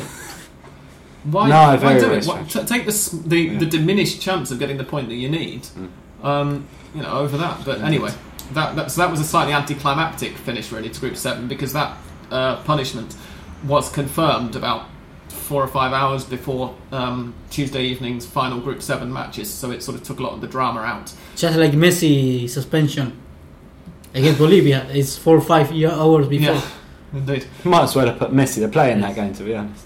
Uh, and then Group 8 doesn't involve any Argentine clubs, so we can now go through the other gr- groups not involving Argentine clubs. Group 2, as I mentioned, the strongest have qualified from it. Uh, with a 1 1 draw away to Independiente By the Santa Fe. last skin of their teeth, it was gripping stuff. It was very uh, entertaining indeed. Santos won the group fairly handily with 12 points. The strongest have 9. Independiente Santa Fe go into the Sudamericano with 8. And Sporting Cristal make up the numbers with 2 points in the next group down without any Argentine clubs. With bloody hell, there are a lot of Argentine clubs, aren't there? They to go into Um, eight. which is Group 8. So there are only two groups without Argentine teams in. Of course there are, because there are six Argentine teams and none of them are in the same group. There you go. Simple mathematics, Samuel would have told you this. Uh, group 8, Gremio. Uh, there's, oh, there's one game to go in this group. It's finishing tomorrow, isn't it? Gremio um, have 10 points. Guarani of Paraguay have 10 points. Deportes Iquique, who the CONMEBOL website tells us very proudly have become the first team to use CONMEBOL's own pitch in Luque as they prepare to play Guarani in their last game, um, have 9 points. And Zamora of Venezuela may as well not be taking part. They have no points at all. Um, Like all the Venezuelan clubs, to be honest, it's not been a year where they've covered themselves in glory. well, at least Zulia haven't finished on no points. Yeah. Uh, Gremio versus Zamora. You would think it's going to be a Gremio win. And Guarani against Deportes Iquique is where the fun is going to be tomorrow evening. Uh, because, of course, as I said, Guarani have 10 points, Deportes Iquique have 9, so that's a straight fight for the final qualification spot. Assuming, of course, that Zamora don't do something astonishing against Gremio and dump them into the Sudamericano. How does Zamora do Actually, to no, they can't, can they? Sorry, Andres. But even if It's okay. Zamora win, Gremio are in the next round anyway. Yeah, they, they just might not win other the group. Yeah, because uh, Guarani and Deportes Iquique can't both win. So it is Sorry, indeed Andres, a carry fight to the death. I don't understand. I, I honestly don't understand Zamora the way they qualified to the Copa Libertadores because I remember having played the, at least 2015 Copa Libertadores, being in the same group like both the than Boca, losing I think all of the matches or, or similar, and now again the same situation. It's I, I think it's cu- curious at least. Hmm. But then again, I wonder how some of these teams manage because yeah, we had the a couple of a week or two weeks ago when Juan Aurich of Peru lost six one to Arsenal. Arsenal, yes. To Arsenal. and you sort of look at that. That was the game. In fact, that was the last time we recorded here, wasn't it? Because we, re- we turned Yes. over Ah, afterwards yeah. and saw the full time ridiculous. score up. yes. and we were all sort of sitting here mouths agog thinking how how do you lose 6-1 to Arsenal de Sarandí Sacachispas put them out of the Copa Argentina how bad do you have to be to So concede we're 6-1? saying is the Primera C is better than the Peruvian First Division. Sacachispas have fire. indubitably I mean, it Indubitably. clearly is um, we have had a bunch of listeners' questions, which we will move Right. straight Okay. on to. They are for bloody hell, never a lot. Um, the first of them was sent in a couple of days ago from Joseph Sexton, who asks Apologies if I have sent this question in before. I know that I meant to. What is Toto Berizzo's reputation like in Argentina? Imho, excellent work in the last three years at Celta. He Excellent does- wok, he says. He does say I don't know work, if he's but I a don't- I don't dab like to- hand at Chinese cookery or. Well, I don't I, know. I, I am a, a, a pedant, as you know, Dan, but I don't like to pull people up on it like that, this publicly. No, I I'd just like to to- know, you know, just make sure it's not, you know, he could be a decent Chinese chef. let's Indeed. say. Uh, on the football side, In answer to Joseph's question, He has done got much of a excellent work. Reputation. No, he People was. who watch a lot of football are aware of it, but He was Bielsa's assistant for many Yeah. years at Chile, right? And we all know the excellent work they did there. Mm. Um, he was at an Argentine club for a while, I think. But I can't remember. Did he not have a spell at look him up? Estudiantes? Very briefly. Tell you in a Uh, second. Eduardo Berizzo. Oh, it's one R and two Z's. So it's Berizzo. Yeah. Uh, he has he did, yes. had spells as a trainer at Estudiantes. You're quite right. 15 games. No one can fool my memory. No one. No. Uh, in the 2011 Clausura before going to O'Higgins in O'Higgins. Chile and then obviously to Celta. It seems like he did very well in O'Higgins. They did, didn't they? Yeah. I don't know if he won a title. He must have done, right? If he Uh, does it say? He Fun. did too. Torneo Apertura and the Chilean Super Cup. So oh, one Yeah. proper title and one other He one. won the keys to the municipality of Rancagua. That's So it impressive. doesn't, you know. So I think that's. And now semi-finals Fair of the. Europa, Europa League, Yeah. losing against the champions. Mm. Indeed. Yeah, um, I think Well done. he's not particularly well known as you know. His big achievements have come outside of Argentina. You know, similarly to to Sampaoli, I think there's still a kind of Yeah. Reluctance in certain sectors about this guy because you know what he has done hasn't been in Argentina, which, as we all know, is where the real football's played. Mm. Which is, of We course, why Messi is not the real deal still. Indeed. We should see But- him in a bigger team, perhaps. Berizzo, I don't know what's next for Berizzo. Well, he's being fairly hotly touted as Jorge Sampaoli's replacement at Sevilla. Ah, that makes sense. Um, ah, step up then, he's on the right track. I, I always liked him until just before he played Manchester United in the Europa League semi-final when um, I had pointed out to me some comments that he made a year or two ago about gay people, which were phenomenally homophobic. So um, yeah, I've, I've gone off him a bit since then. But obviously, from a football point of view, uh, he's a fine tactician, and his teams play lovely stuff when they're not bafflingly uh, lacking in attacking talent against a very defensive Manchester United. Mm. Uh, Conor Gallagher says, leaving aside the 30 team madness, which were the most and least geographically Oh, diverse Christ. seasons? I did respond to him here saying I'm going to have to cancel my walk uh, pre recording now, and I didn't actually do that. Um, Well, we might as well. We can say that before 1968, Yeah. every season was the least geographically Exactly. diverse because it was the first division was only open to Metro, Metro. Metropolitano and Rosario teams. indeed. In and there, there would have been a few 1968, the there. split became between the Metropolitana and Nacional. When we say Metropolitano, it's Rosario, Greater Buenos Aires, and La Yes. Plata. and the Nacional tournament, which had a similar system to the current Federal A, which, as I said before, no one understands, Yeah. which was kind of groups involving teams from all around the, the country, such as Catamarca, um, uh, Jujuy, all sorts of teams in there, Chaco. So some of those are probably big contenders for most diverse, in fact, geographically. Yeah, to be honest, with the amount of changes the Argentine league season has had, it's very hard to Yeah. say. Le- least would be the first sort of decade or two when it was essentially just clubs from Greater Buenos Aires and almost nobody else. Yeah, I'm that's- that's trying to think if we could at least narrow this down to the years where we've been here. I So remember, over the last seven, eight years. yeah, I remember when I came. I'll let you do this. I think we had Godoy Cruz, Godoy Cruz have been fairly standard yeah, fixtures. Godoy had Cruz and Atletico Tucumán were in the first year I was here. Who else has been up? Uh, yeah, the Santa Fe clubs, but I don't know if they really count. Yeah. Olimpo have been a fairly constant presence as well. Mm, San Martin in the last few years have been there. No one. Yeah, there's usually been about four or five inferior Uh, teams. Cru- if you say. Crucero del Norte in Ah, the first Christ, of the yeah. 30 team seasons. Uh, Crucero del Norte, that which you don't see. Ill-famed experiment. But yeah, it's, and now um, probably Guillermo Brown from Puerto Madryn mm, Yep. could yes, Will they be the first Patagonian team in Primera? possibly. yes. We'll, we'll look it up properly in time for whenever we next remember. That sounds good.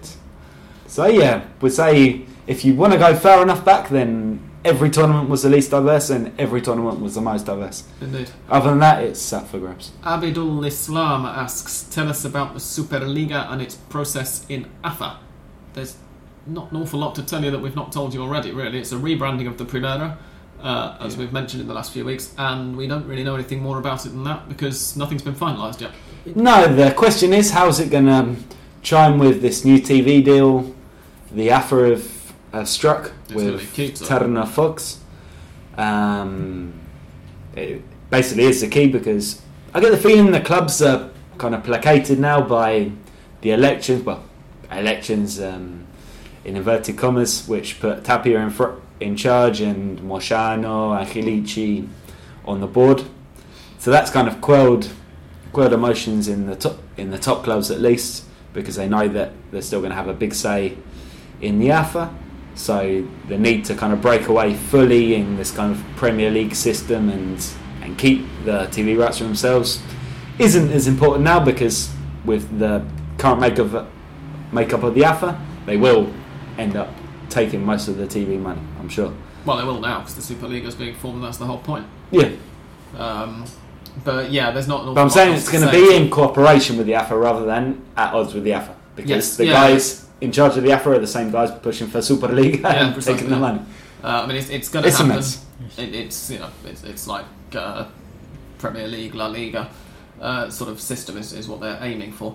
Uh, Dawson Pies asks, what is the importance slash popularity of the Copa Argentina among the clubs and the general public? Do the early stages draw attention? No.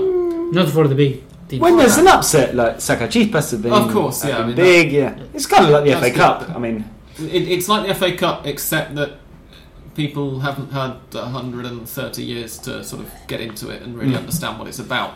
I mean, you've I, I've noticed a lot less of what we saw in the first sort of two or three years of it existing, which was fans of particularly Boca and River, and to an extent the other big clubs, kind of going. Oh, it's embarrassing this. Why should we have to play these teams? There's the risk that we might lose to them, and that would be humiliating. Mm. Uh, there's much less of that now, and I think people are starting to get on board with this idea that actually, if the Primera side goes out to a Primera C side, team- Yeah, it's not really good fun and it's entertaining. It's what the cup's about, but it's still not been entirely accepted. Teams like Belgrano, Arsenal, for example, that are uh, more Arsenal than Belgrano, uh, trying not to be relegated. These te- these matches against Estudiantes de Buenos Aires, for example, in the middle of the week, it's more complicated than, than it's more the the, the what the, the bad things than the the, the benefits Yeah. because uh, they have to think more on the relegation than, than that and. I, I, I watched part of the match between Belgrano and Estudiantes de Buenos Aires, and the commentators commentator said that the Estudiantes de Buenos Aires players before the shootout penalty shootout were like, "Come on, let's do it," eh?" and Belgrano players were like, "Well," they were like more more motivated than Belgrano players, and that's true. It's more for the sm- uh, the smaller teams than for the teams for Primera. The, the, the importance of the of the early rounds. Indeed. Um, Phil Carney asks, with a bit of a plug for what I suspect is, is um, a Twitter account that he's set up himself. it must be right. As Pepe Sand closes in on his 100th Lanús goal at Pepe Countdown, how are you planning on marking the big centenary? Um, Jose Sand has become, in the last couple of weeks, Lanús' all-time third highest goal scorer. He's got about 84, maybe now, 83, 84. Um, Saying closes on it then. He's got two Yeah, seasons still. I, I think so. I might, maybe I'm misremembering. Maybe it's 93 or 94, but I'm sure he's got a little bit of a way to go, and he's 36, 37. Surely it says on Pepe Countdown. You would think. You think? I mean, that's Check. the whole raison d'etre We- We've given of it that site, right? so it'd be embarrassing if it's not. Um, that appears to be 88. Oh, okay, so he's got a few more than I thought. Um, oh no, I'm sorry. This is actually in, in Spanish, so it might very well not be uh, one that Phil's made up himself. Um, yeah, there's no actual countdown on Pepe Countdown, which is slightly confusing. Uh, But um, yeah, so uh, uh, uh, Phil is asking uh, how are we planning on marking it. We're, we're not. I'm gonna No doubt we'll say something. I'm gonna go down to Parque Centenario Uh, find one of the kittens that like to sleep in in the leafy grounds around the museum. I'm gonna wrap it up in a blanket, take it home, care for it a lot, and then call it Pepe. And then when Pepe scores his hundredth goal, I'm gonna fling it from my balcony, Phil. I'm gonna send it flying through the air just for your Pepe.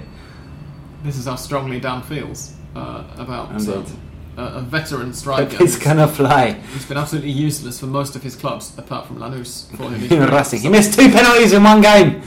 Uh, Phil then further asks a party for the nation's finest number nine, sarcastic tweets, or just complete indifference. Delete as applicable. I don't know why we'd hold a party for Mallory currently.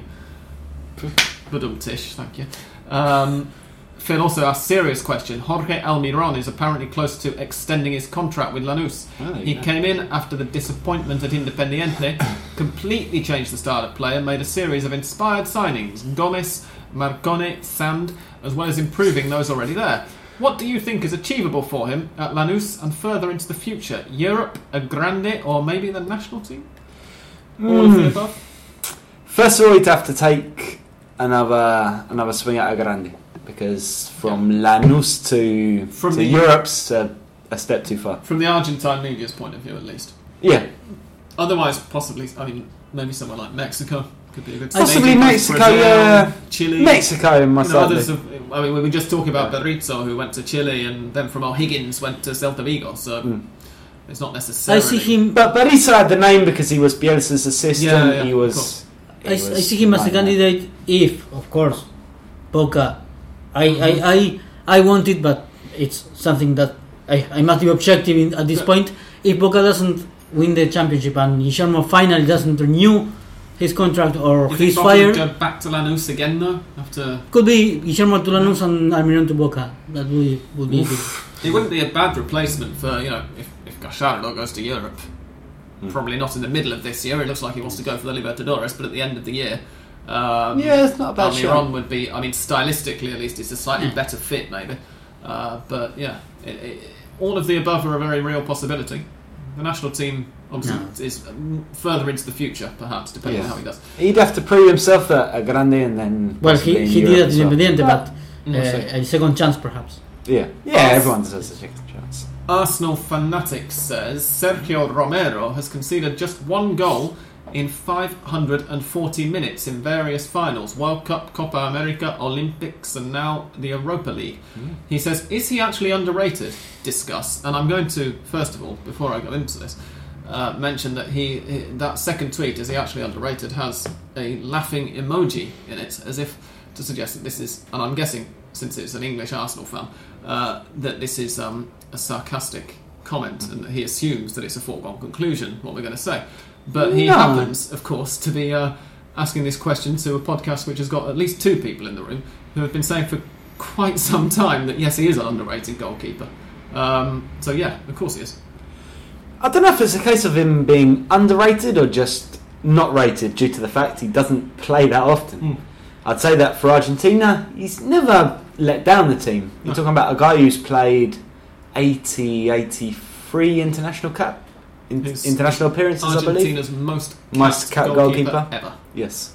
And in all those games, you know, you're talking about three major finals, four if you include the Olympics.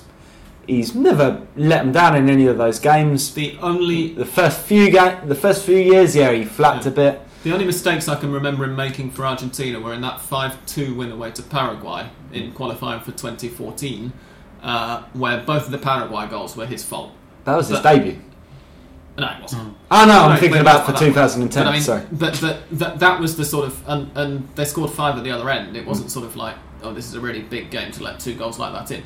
Um, and I've always sort of thought that he, I've always felt that if he if he got a decent run in a team for a, s- a full season, you know the, the mistakes are going to come early on as he's settling back into playing. But then after that he, he cuts them out. I mean yeah sure he's not the best goalkeeper in the world, but he's a long way from being as rubbish as some people.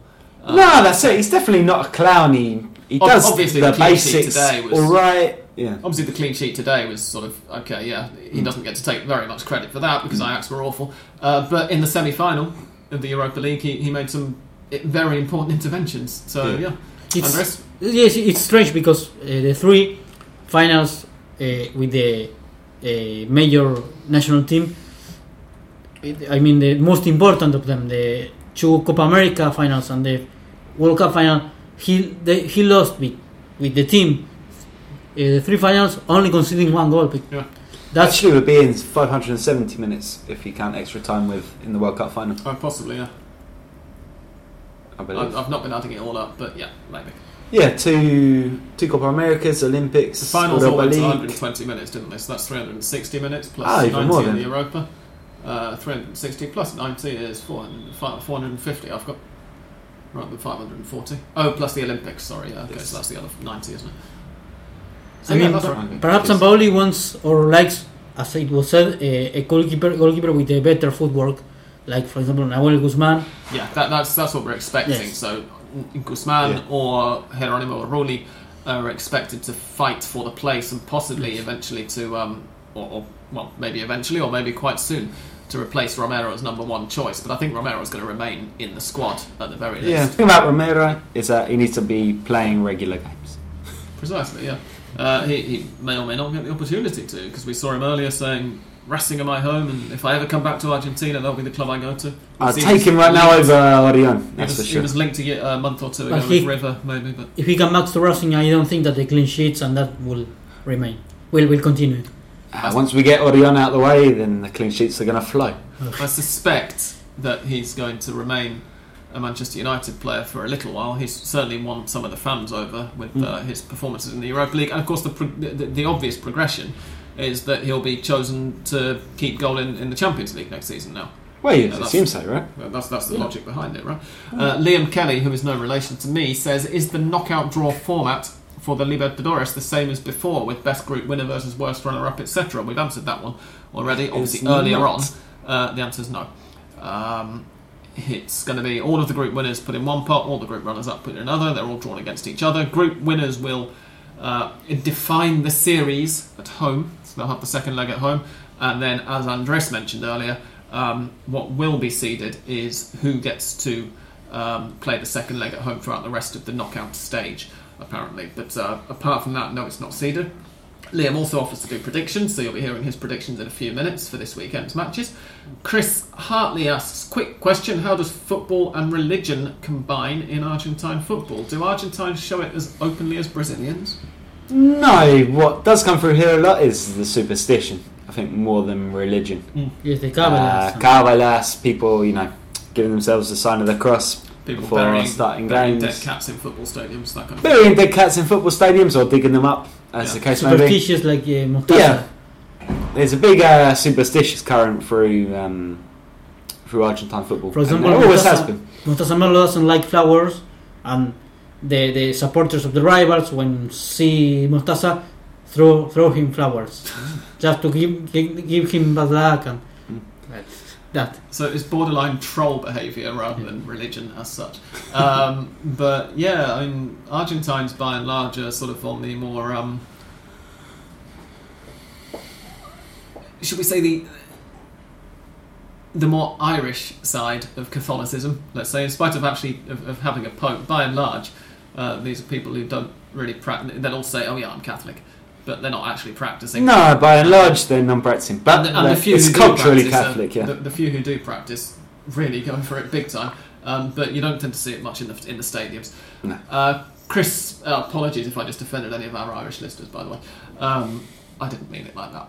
Chris Murtagh says, "I'll do some predictions now." We'll send them. Mo- Oh, so we've got two lots of predictions. Cool. I think Uh, we should actually, do a prediction head to head. Oh yeah, yeah. Let's let, we'll do that. In fact, Yeah. uh, so Chris has sent his predictions. I'll, I'll read those out in a minute as well. David H. Lee says, "How has Chinese money affected Argentine football so far? Is it helping teams in Argentina to develop their youth system better, or is it busy fattening their pockets? I'm really fascinated about that. The money should have gone somewhere. Um, Should have done right. I'm Who- not aware of any Chinese money coming into Argentina. No, there has been Tevez.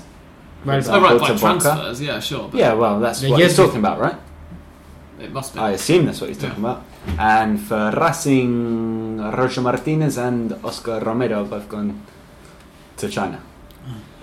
The money, it's gone into the stadium. It's gone into a couple of infrastructure stuff. It's uh, gone to paying players who are it's gone to paying players, not going in debt. Yeah. I think the problem is in Argentina that teams are so precarious in their economics that any money that does come in usually goes out. But it doesn't think necessarily mean anyone's fattening their pockets, although many are. Yeah. Um, just the fact that you know the money they don't have this money lying around to invest in crazy youth shit when they need to pay players basically. No, absolutely. But Tevez wasn't poor before. eh, No, but I think he's talking about the clubs more, like Boca. How have Boca enjoyed the money that Tevez has Yes, and now Boca, if Tevez wants to come back to Boca, we'll say, we, the Angelici will say, "There's okay, pay the cl- release clause and come. Yeah. Uh, he, they won't pay any. any Apparently, he doesn't have a release clause if he comes back at the end of next this year because he had a clause written into his contract that said if he failed to adapt to Chinese life, perish the Ah, thought for yes. Tevez, this renowned world traveller. And, and He'd be allowed. He'd be allowed to uh, return only to Boca without a penalty. But he went to China with 15 people, more or less. Yeah, and it was, he's it not was doing well reported. there. It was reported as recently as last week that he is failing to adapt. He doesn't like the food. I'm He doesn't like shocked. the language. I mean, how an Argentine could, with their famously uh, broad taste in, in various cuisines from around the world, could go to China and not get on with the food. Sorry, there, Andres, there no must no, there must not be uh, this potato pie with meat. there. Yeah. It's a pastel de papa or milanesa with puree. Mm. But uh, well, that's Yeah, Australian Dan used to make the joke that uh, there are basically three food groups in Argentina, which are the milanesa, the steak, and the pizza, um, with pasta as a, as a possible side option. Um, so yeah, the idea that he's not finding Chinese food quite to his taste is, is quite unsurprising. It also That's suggests it also suggests he didn't go out for an awful lot of meals in Manchester, or at least not to the right places. I don't think he did. Manchester's got a very nice Chinatown. So I really I'm don't think he, he hit the town much in Manchester either. But anyway, oh, I saw it. I saw him out for a meal one night in Manchester. He walked right past. Pizza? Uh, he was going into. I don't know where the place. Actually, it might have been an Italian place. Mention. Um, yeah. I, I was going into a Korean restaurant, and he was going into yeah, what looked like an Italian or a cocktail bar or something, a couple of doors up. Uh, so he wasn't going into a Korean restaurant with you. No, he wasn't. Uh, David also asks, talking of Manchester, he says, uh, who can be a replacement for Paul Scholes for Manchester United in the current Argentine league? Are there any good passing midfielders about? Darren Poole thing- has proposed Luciano. The first thing I will say is that Manchester United should have sorted out a replacement for Paul Scholes you think so, wouldn't you? about seven or eight years ago. Is Mkhitaryan not that kind of player? He is. Uh, Yeah. Or at least in the current. I mean, he's not obviously the same kind of player. So was Scholes yeah, the current system. real passing midfielder? Wasn't he more like, you know, playing off the striker, getting in there? Yeah, a bit of both. Bit of both. Second striker, playmaker. Yeah. Um, anyway, let's let's take the question on face value. Um, and yeah, good, decent passing midfielders. Christ. Nacho Fernandez for me. Nacho Fernandez. I, I hate. I, I know I mention him every week, but yeah, he's in the Argentine national team now. He is. This is true. A, Acuna. a week after we mentioned it as a possibility. Clearly, Jorge Sampaoli listens to not Jorge Sampaoli. Somebody at the AFA listens to Hand of Pod. taking him out of Boca, of the moment at Boca that they are the leaders of the league, but we know that they're not playing very brilliantly. Perhaps Fernando Gago as an overall passer, no? Get out. no, replacement for, for Paul Scholes now. Ah, okay. Definitely. Ah, ah, sorry, sorry. Mar- Marcos Acuna That's wouldn't be a bad stylized. shout. Acuna, I wouldn't complain about. Yeah. Or possibly mm, thinking in Independiente, he might be a little bit Barco. more advanced. Rigoni, who's been playing, or Barco. Yeah, but Rigoni actually, yeah, as, as, for the second striker, sort of uh, Ascacíbar? s- the young Paul Scholes. Nah, yeah. Casilla more defensive midfield. Um, You're thinking too far down the pitch. Ascacíbar Andres. is, is the next Beron. But if he went to Seems England so. now, he'd be appreciated more than Beron was uh, when he went to Manchester United. You'd hope so, wouldn't you? And obviously, you know, he, he's a bit more of a sort of pure defensive midfielder as well. But I, I, I think that uh, I, I can see some similarities there. Um, Tom Robinson says, in honour of Sacachispas, which Primera player would you choose to be a real life superhero? Um, Ortigosa. Ortigosa. yes, it has to be, doesn't it? Pie Man. Yes. Taking up Homer Simpson's cape and becoming the new Pie Man. Bob Roberts says, whatever happened to play-by-play announcer Marcelo Araujo? I loved his calls on Fox Sports here in the US. Uh, he retired about a year or two ago. I'd like to point out that that tweet has a favourite from It's got ex podder Joel Richards. Yeah, it, it's got Which several people it means he liked it. Yeah, he retired, right? Oh, Dracula. Yeah, Went I back think a to year the or two ago. I remember. I can't remember which game it was, but I remember him saying before his last match, you know, this is going to be my last game. And it was all very tearful and stuff. So I yeah, don't think he's ever been heard from again. no. Apparently, it was uh, Titi Fernandez's last Superclásico. The other Superclásico. He Mm. said it on the pitch. Ah, that, yes, that, that's, Yes. that rings a bell. And finally, Sace Mass asks, "Have you got a link to download on Overcast?" What's Overcast then? Never heard of it. So the answer is no. Uh, I'll look into it. You can, of course, subscribe to us on iTunes or on um, those other ones which we're part of, uh, which I've forgotten the names of now. Uh, Tune in. Pardon? Thank Tune- you. tune Tune in, and there's one other one. Um, begins with an S. SoundCloud. Script. No. Uh, s- Well, you can download on- Stitcher, yeah. this Stitcher or something like that. Stitcher, thank you. Uh, well done, Andres. Thank you very much. So iTunes, uh, TuneIn, or Stitcher, you can subscribe via them, and of course, as Dan says, you can also follow us on SoundCloud, which is where the pod's actually hosted. I have never heard of Overcast before, but if we get listeners writing and asking, I will look into getting us hosted there. We have had people, by the way, ask in the past about Spotify, but Spotify only allow podcasts on who they invite themselves, and you've got to have like hundred thousand listeners. So if you want us to get onto Spotify, Get tell- this. Everyone you know. tell about 20 of your friends and tell them to download us every single week. And yeah, then we might actually be able to make some money out of this as well. And I'll be able to pay the rent rather than scrabbling around in my savings. Um, the next music that you hear is going to be Mystic. Uh, who have we got? Liam and Chris's music, and the predictions for each match are going to be Mystic Liam and the Mystic Chris's predictions. Um, this is the first ever mystical head to head, so don't go away.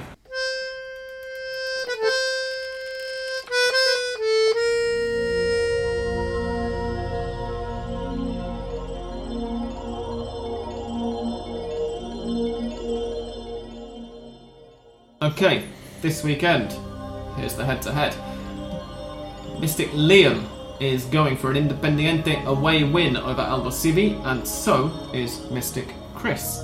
On Saturday, they're both going for a Colon win at home to Gimnasia, but there's a difference. we were hoping there were going to be some differences, otherwise, this would have got quite boring. At least Um, we know they've got different crystal wool manufacturers. Indeed. In Banfield versus Temperley, Liam is going for a home victory, whilst Chris is going for a draw. Both have plumped for a draw in Newell's Old Boys versus Olimpo. Both have plumped for a Boca Juniors away win over Huracan, which does admittedly seem like the only reasonable prediction for that one. Uh, both have gone for a home win for Racing against San Lorenzo. Big call that one. Brave. There is a difference in San Martin versus Sarmiento. Liam's going for a San Martin victory. Chris is going for a draw. For That might be the only exciting thing about that game, working out who wins the mystical face-off. indeed. For Defensa y Justicia versus Tigre, they're both going for a Defensa y Justicia win. For Arsenal versus Lanús, there's a very significant, uh, such a significant one that I'm wondering whether Chris has made a typo. Uh, Liam is going for a Lanús victory, while Chris is going for an Arsenal victory. Well, they've been doing Which is alright brave, lately, you know. have they? Arsenal? Apart from the second Sacachispas Apart from defeat. all of the continuously bad results that they've had, No, they won at the weekend, didn't they? Did we just say that? did they? Yeah. Oh god. I think what, what's going to come down to is that Lanús are a significantly better team, but who knows? We'll, we'll find out. Did you explain Um, him is Arsenal from here? From Sarandía, not the Arsenal. I think they know. I think so. We don't know. For Talleres versus Atletico Tucumán, they're both going for a draw. For River versus Rosario Central, they're both going for a River Plate victory. Atletico de Rafaela versus Belgrano, Liam is going for a draw, and Chris is going for an Atletico de Rafaela victory. Patronato against Godoy Cruz, Liam's going for a draw, and Chris is going for a Godoy Cruz win. Estudiantes versus Union. There's another difference. Liam's going for an Estudiantes win. Chris is going for a draw. And for Vélez versus Quilmes, they're both going for home victories. And Liam adds, do not watch this match. Sage Couldn't of agree us. more. Sage of us. Definitely, I think that's the best prediction of the week, to be honest. indeed. Um, I won't be. I'll be at the pub. As I normally am at that time on a Monday evening. Um, I don't think we've had any other comments or questions, so it's time to wrap up for the week. Thank you very much to both Liam and Chris um, for sending in your predictions this weekend. Week. Uh, I'll be back right after the theme music to let you know what happens with the conclusion of Atletico Tucuman's Copa Libertadores group. Um, obviously, the conclusion of Rivers Libertadores group is, is somewhat less tense because, as we say, they've won it already anyway. Um, and join us again next week. And if you're Argentine, have a very good 25th of May if you're listening to this on the 25th of May rather than after. If you're listening to it after, we hope you had one. Um, thank you and good night. From Andres, Thank you. Good night. from Dan, Thank you and good night. and from me, thank you and good night.